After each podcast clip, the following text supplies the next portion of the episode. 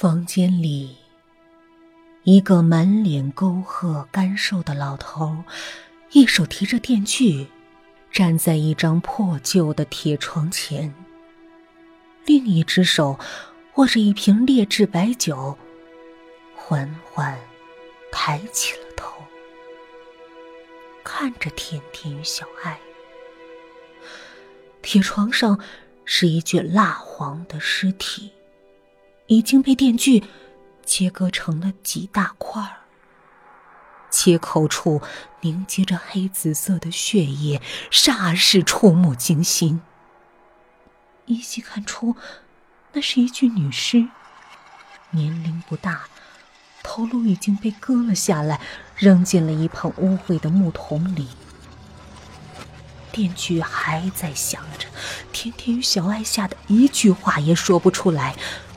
老头阴恻恻的冷笑，仰起头，大口的喝下了一口酒，然后伸手在女尸的身体上抓了一把，抓起了一团肉，塞进了嘴里，慢慢的咀嚼。一汪乌黑的血，缓缓的从他的嘴角渗下，淌过了他那布满沟壑的。甜甜与小爱同时发出了一声尖利的惨叫，转身就往外跑。回廊上全是一样的木门，却找不到下楼的出口。甜甜与小爱像没头的苍蝇一般在回廊里跑来跑去，转了几圈，却依然找不到下楼的出口，就连那间恐怖的房间也不见了。他们终于跑不动了，喘着粗气，扶着墙哭泣。小爱试探着说：“刚刚才……”我们一定是幻觉吧？甜甜抱住了小爱的肩膀，哭着说：“不知道，我我什么都不知道，我我想回家。”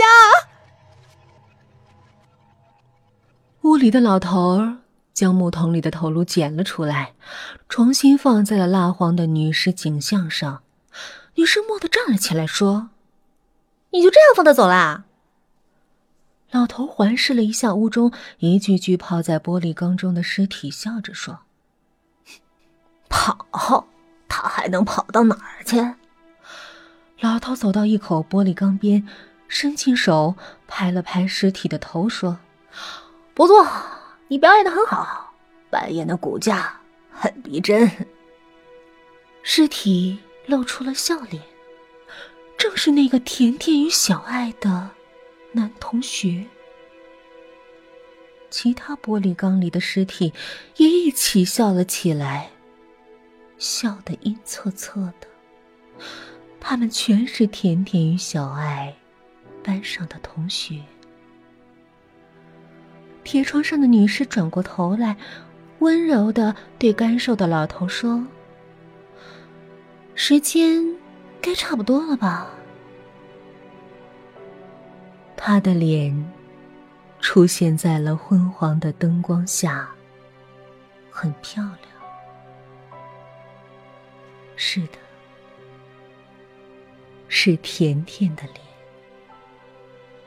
这时，门外的回廊上响起了小爱的惨叫。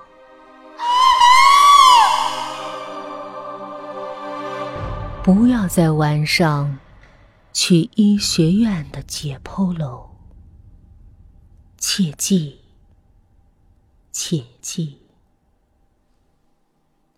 好啦，今天的故事《夜探解剖楼》就到这儿，我们下个故事再见。